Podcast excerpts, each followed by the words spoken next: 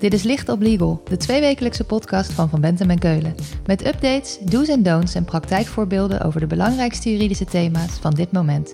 Pragmatisch vertaald naar de impact op jouw organisatie. Gebracht door onze eigen experts. Wees als bidmanager alert op dat soort herzieningsclausules, in het bijzonder wachtkamerconstructies. Zijn die voor jou voldoende concreet? Een grote opdracht voor de overheid kan voor bedrijven een mooie doorlopende klus zijn. Zulke opdrachten worden natuurlijk pas gegund na een zorgvuldig aanbestedingstraject, waarin over en weer veel informatie wordt gedeeld. Als de opdracht door de overheid eenmaal aan de meest geschikte partij wordt gegund, kan de champagne worden opengetrokken en gaan we aan de slag. Maar wat als in de uitvoering van de opdracht het contract gaat wringen? Of als tijdens het contract de opdrachtnemer verandert, zoals bij faillissement? Daarover gaan we het deze keer in Licht op Legal hebben met Walter Engelhard. Hij stelt zich even voor. Ik ben Walter Engelhard, partneradvocaat bij Van Bentem en Keulen. Ik zit in de aanbestedingspraktijk en in die praktijk behandel ik samen met mijn team aanbestedingsrechtelijke onderwerpen, maar ook eh, daaraan gerelateerde onderwerpen. Walter is al twintig jaar lang gespecialiseerd in het aanbestedingsrecht. In die twee decennia heeft hij alles wel een keer voorbij zien komen. De successen die aanbestedingen kunnen brengen, maar ook de keerzijde van het aanbestedingsproces. Wanneer tijdens de uitvoering de werkelijkheid het contract inhaalt. Mag je zo'n contract dan nog aanpassen? Of dat mag, dat wordt bepaald door het leerstuk van de wezenlijke wijziging. Walter, hoe zit dat? Dat zou ik willen uitleggen aan de hand van twee situaties. De eerste situatie is dat de opdracht wijzigt en de tweede situatie is dat de opdrachtnemer wijzigt. Eerste situatie, de opdracht wijzigt. Aan de hand van een voorbeeld. Een gemeente heeft een aannemer geselecteerd door middel van een aanbestedingsprocedure om een weg aan te leggen. Contract is getekend en om welke reden dan ook bedenkt de gemeente later potverdorie, dat kruispunt dat we daar bedacht hebben, was het toch niet beter geweest om een rotonde te maken? Dat betekent dat de aannemer iets anders moet gaan doen. Dat is een wijziging.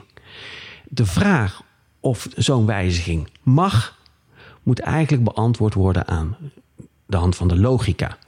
De wet zegt het mag als de wijziging niet wezenlijk is en zegt aan de hand van criteria wat wel wezenlijk is. En dat kun je uitleggen door met elkaar te beoordelen het contract zoals we dat nu met elkaar aan het vormgeven zijn. Als dat nou onderwerp was geweest van de aanbestedingsprocedure, hadden er andere aannemers mee willen doen. Was misschien dan de winnaar anders geweest. Daarnaast, deze wijziging. Verandert die nou het economisch evenwicht in de relatie tussen de opdrachtgever en de opdrachtnemer? Want zodra dat evenwicht in het voordeel van de aannemer gaat wijzigen, begint dat al eigenlijk per direct te knellen. Want, heel logisch, wanneer er meer centjes van de opdrachtgever naar deze aannemer gaan, des te groter wordt de kans dat er een andere aannemer opstaat die zegt: Ja, nou had ik ook, als ik dat had geweten, had ik ook wel mee willen doen. Als het veranderen van de opdracht in het voordeel van het bedrijf dat de opdracht gegund is uitvalt, dat snap ik. Dan zullen anderen zeggen: dat is niet eerlijk. Als ik dat had geweten, had ik ook meegedaan. Of had ik een ander aanbod gedaan. Maar wat als het in het nadeel uitvalt? Interessante vraag, maar eigenlijk kan ik daar heel uh, simpel op antwoorden. Een opdracht wijzigen in het voordeel van de opdrachtgever is eigenlijk per definitie toegestaan. Want je moet het zo zien: uh, een wijziging in het voordeel van, voordeel van de aanbesteder is een wijziging in het voordeel van de overheid, dus een wijziging in het voordeel van de belastingbetaler. Dus als de belastingbetaler wint, dan vindt de wetgever het niet erg dat de opdrachtnemer daaronder lijdt. Kortom, wijzigt de opdracht met negatieve gevolgen voor de partij die het uitvoert, geen probleem. Levert de wijziging de uitvoerder voordeel op, dan mag het contract niet zomaar worden aangepast. Je noemde nog een tweede situatie, als de opdrachtnemer verandert. Ja, het komt bijvoorbeeld uh, voor dat de opdrachtnemer gaande de rit, gaande de uitvoering van de opdracht, failliet gaat. De wetgever is hier eigenlijk heel streng. De wetgever zegt het wijzigen van opdrachtnemer is per definitie een wezenlijke wijziging. Ik kom zo direct even op de uitzondering. Maar dat de wetgever zo streng is, is wat mij betreft ook weer logisch. Ondanks dat een overheid door een faillissement van de opdrachtnemer met de gebakken peren zit en verder moet, betekent het zaken doen met een nieuwe partij, misschien wel een doorstartende partij in dat faillissement, per definitie het contracteren van een nieuwe opdrachtnemer. Een opdrachtnemer die niet de aanbestedingsprocedure heeft gewonnen. En dat mag niet? Dat mag niet. In de praktijk merk ik vaak dat daar niet altijd een uh, voldoende bewustzijn speelt. Wanneer er een partij failliet gaat, komt er heel vaak een uh, doorstartende partij. Die meldt zich bij, in dit geval de gemeente, en die zegt: Ik ben uw reddende engel, ik zal dit project voor u afmaken. De overheid dient zich te realiseren dat wanneer zich een partij meldt die doorstart, dat wanneer zij zegt daar ga ik mee akkoord, of wanneer zij zegt ga maar aan de slag, dat ze daarmee in aanbestedingsrechtelijke zin expliciet toestemming geeft voor het wijzigen van de opdrachtnemer. Dat betekent onbewust, maar in aanbestedingsrechtelijke zin expliciet, het verstrekken van een opdracht. En in dit geval dus aan een opdrachtnemer die niet een aanbestedingsprocedure heeft gewonnen. Dat is dus een heel gevoelig punt. Want waarom is het X en niet Y? Ja, maar tegelijkertijd moet zo'n gemeente toch gewoon door kunnen met de bouw van die weg. Ik snap dat je dat uh, zegt. Ik vond het belangrijk om te benadrukken dat het uitgangspunt is dat het niet mag, het wijzigen van opdrachtnemer is door de wetgever als een wezenlijke wijziging bestempeld. De wetgever geeft wel een uitzondering. Uh, de wetgever zegt dat in bepaalde gevallen uh, wijziging van de opdrachtnemer uh, mag. Kort gezegd, er dient sprake te zijn van rechtsopvolging ten gevolge van een herstructurering. Wat betekent nou rechtsopvolging? Nou, je zou heel simpel kunnen zeggen: wanneer een partij failliet gaat en er een doorstartende partij komt, dat is rechtsopvolging. Ja, maar het moet ook zijn ten gevolge van herstructurering, waaronder de situatie van insolventie. Ja, wat is nou herstructurering? Dat is een ingewikkelde uh, term. Je bent geneigd om te zeggen: de wetgever heeft de situatie van faillissement benoemd. Dus uh, in geval van een faillissement uh, mag je zomaar zaken doen met een, opdracht, met een nieuwe opdrachtnemer. Maar ja, gelet op die woordkeuze kan dat niet de bedoeling zijn. Dus je zegt de opdrachtnemer mag veranderen. Als er sprake is van 1. rechtsopvolging, als gevolg van 2. herstructurering, waaronder 3. bij insolventie, oftewel faillissement. Drie prachtige juridische begrippen waar rechtswetenschappers zich ongetwijfeld lekker in kunnen vastbijten. Maar hoe moet ik dat voor me zien in de praktijk? Nou, je ziet ook in de praktijk dat er enorm wordt uh, gestoeid en veel advies wordt gevraagd over. Uh, ik word overvallen door een faillissementsituatie van mijn opdrachtnemer. Wat mag ik nou, wat mag ik nou niet? Ik zit zelf op het spoor, conform de bedoeling van dit wetsartikel, dat als er een nieuwe partij komt die zich meldt. En hij zou alleen maar zeggen: Ik neem uw opdracht over die ga ik voor u afmaken. Dat je dan niet kunt zeggen van er is sprake van een herstructurering, zoals de wetgever heeft bedoeld. Maar als hij zegt, ik heb zaken gedaan met de curator, ik neem eigenlijk het personeel over, ik neem de hele opdrachtportefeuille over, dat je dan kunt gaan spreken van een herstructurering en dat je dan in een situatie terechtkomt die de wetgever heeft willen faciliteren. Oké, dus de ontsnappingsmogelijkheid die de wetgever geeft als de opdrachtnemer wijzigt, is herstructurering. En de wetgever bedoelt dan waarschijnlijk dat je niet mag cherrypicken. In de zin van als rechtsopvolger neem ik alleen de opdracht. Nee, de rechtsopvolger moet dan de hele onderneming overnemen met de lusten en de lasten. Ik vind het een hele mooie uh, samenvatting. Hoe meer het zo is dat uh, de partij die doorstart lijkt op de partij die failliet is gegaan, hoe beter eh, de situatie past in de situatie zoals de wetgever die beschreven heeft. Dat, dat staat voor mij als een paal boven water. Wat belangrijk is om te melden, de partij die doorstart moet als zodanig ook voldoen aan de geschiktheidseisen, de selectiecriteria die destijds in de aanbestedingsprocedure zijn gesteld. En als niet de opdrachtnemer, maar de opdracht wijzigt, is er dan een escape mogelijkheid? Um, ik zou bijna zeggen, een slimme overheid, een slimme aanbesteder die anticipeert op uh, mogelijke toekomstige situaties.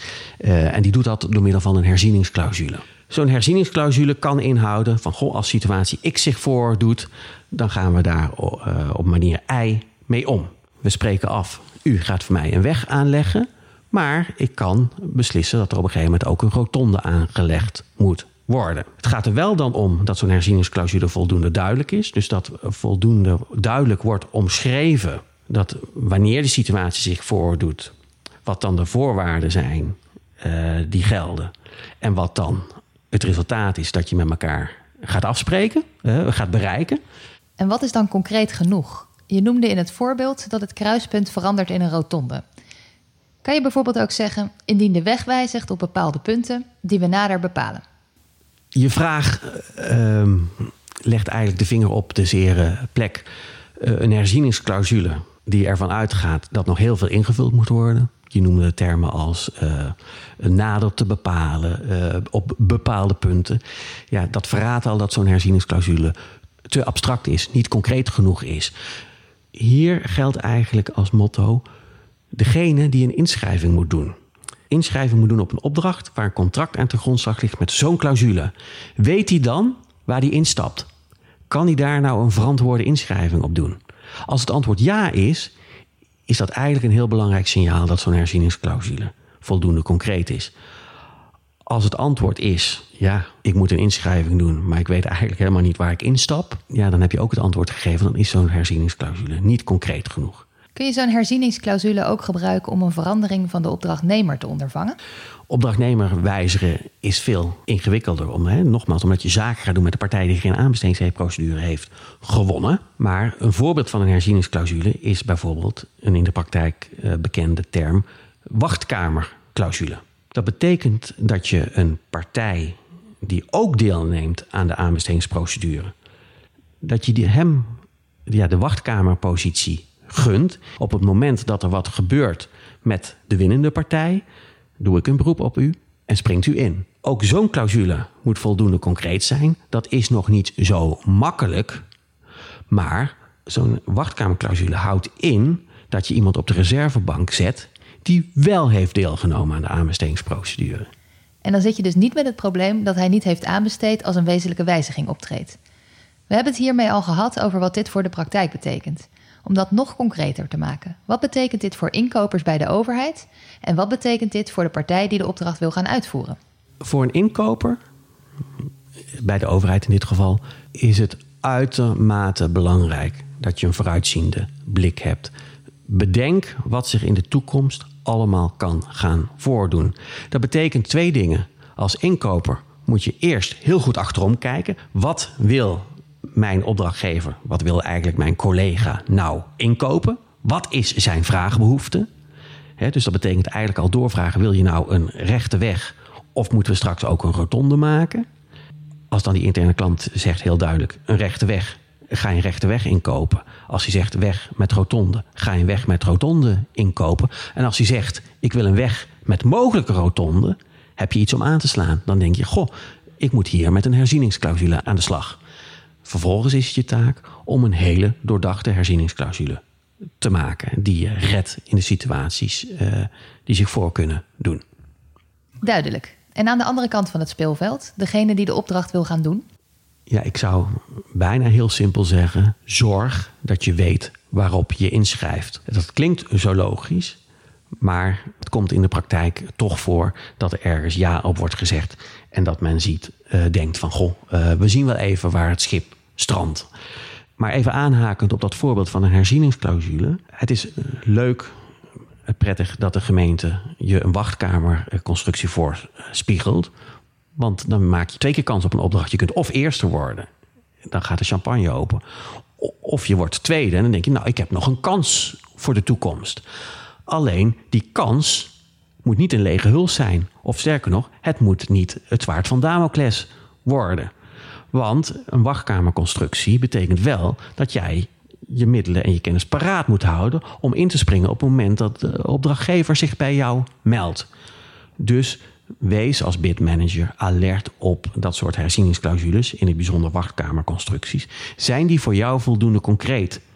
Maar als je drie jaar in de wachtkamer hebt gezeten en de condities zijn voor jou niet meer redelijk, dan zeg je toch gewoon: laat maar, vraag maar iemand anders. Met jouw vraagstelling haak je eigenlijk aan bij de filosofie van de inschrijvers die zeggen: Nou, ik zeg nu ja en ik zie wel even in de toekomst waar het schip strandt. Ik vind dat niet verstandig. Want je moet je realiseren dat op het moment dat jij een inschrijving indient, ga jij akkoord met de condities van de aanbesteding en de clausules van het contract zoals die dan voorliggen.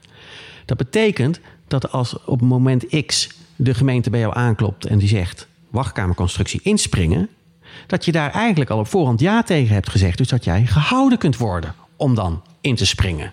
En als die voorwaarden ongunstig zijn, dan wil je dat dus niet. Ja, ik ben wel blij dat je die vraag uh, stelt. Want dan kan ik nog een keer, uh, zoals ik in mijn praktijk vaak doe, bidmanagers wel stimuleren om die inlichtingronde van zo'n aanbestedingsprocedure te gebruiken. Durf kritisch te zijn op de clausules die aan jou worden gepresenteerd. Stel daar vragen over. Want ook een aanbesteder is erbij gediend dat er een clausule terechtkomt die werkbaar is. Dus gebruik die inlichtingronde om dingen te verbeteren. Maar ik kan me voorstellen dat je denkt: als ik te veel vragen stel, dan gunnen ze die opdracht wel aan iemand anders. Ja, durf te vertrouwen op de gedachte dat ze moeten kiezen aan de hand van de gunningcriteria die gelden. En hoe vervelend jij bent in de inlichtingronde is niet een gunningscriterium. Walter, om af te sluiten. Welke takeaway moet de luisteraar meenemen uit deze podcast? Ik vind het belangrijk om te benadrukken, um, en laat ik dan allereerst spreken uh, voor de aanbestedende dienst, dus voor de inkoopmanager die voor de aanbestedende dienst werkt. Wees je ervan bewust dat je gaande de rit, gaande de looptijd van een contract in onvoorziene situaties terecht kunt komen. Het is uitermate zinvol om daarop te anticiperen bij de voorbereiding van je aanbestedingsprocedure en dus ook bij de inrichting van het contract. Zo'n herzieningsclausule kan zeer waardevol zijn. In het bijzonder zo'n wachtkamerconstructie die een faillissementssituatie ondervangt. Die kan jou heel veel voordeel bieden. Belangrijk, wees je ervan bewust dat zo'n faillissementsituatie geen vrijbrief is om over te stappen naar zomaar een overnemende, een doorstartende partij. Dan de inschrijver. Ja, je wilt heel graag die opdracht scoren. Ja, de verleiding om uh, vriendelijk te blijven en te tekenen bij het kruisje is groot. Maar wees je ervan bewust dat je inschrijft op een opdracht die voor jou interessant is. Uh, dat als je hem wint, dat het ook een feestje moet zijn. Je wordt er niet gelukkig van als je ja hebt gezegd tegen een contract dat op een gegeven moment als een zwaard van Damocles boven je hoofd gaat hangen. Dus durf in het voorstadium tijdens de aanbestedingsprocedure die inlichtingronde ook echt te gebruiken om vragen te stellen die het contract en de clausules daarin kunnen verbeteren. En houd in het achterhoofd, dat is ook in het belang van de aanbestedende dienst. Walter, dankjewel. Als we meer willen weten, waar kunnen we dan terecht? Je kan me natuurlijk altijd mailen op walterengelhart.vbk.nl of bellen. En al mijn contactgegevens vind je ook op onze website www.vbk.nl. Dit was Licht op Legal, een podcast van Van Bentem en Keulen. Te beluisteren via Spotify, Apple Podcasts of jouw eigen favoriete podcast-app. Wil je meer weten? Heb je suggesties voor een onderwerp? Of wil je dat onze experts hun licht laten schijnen op jouw juridisch vraagstuk? Laat het ons weten via vbk.nl/slash lichtoplegal.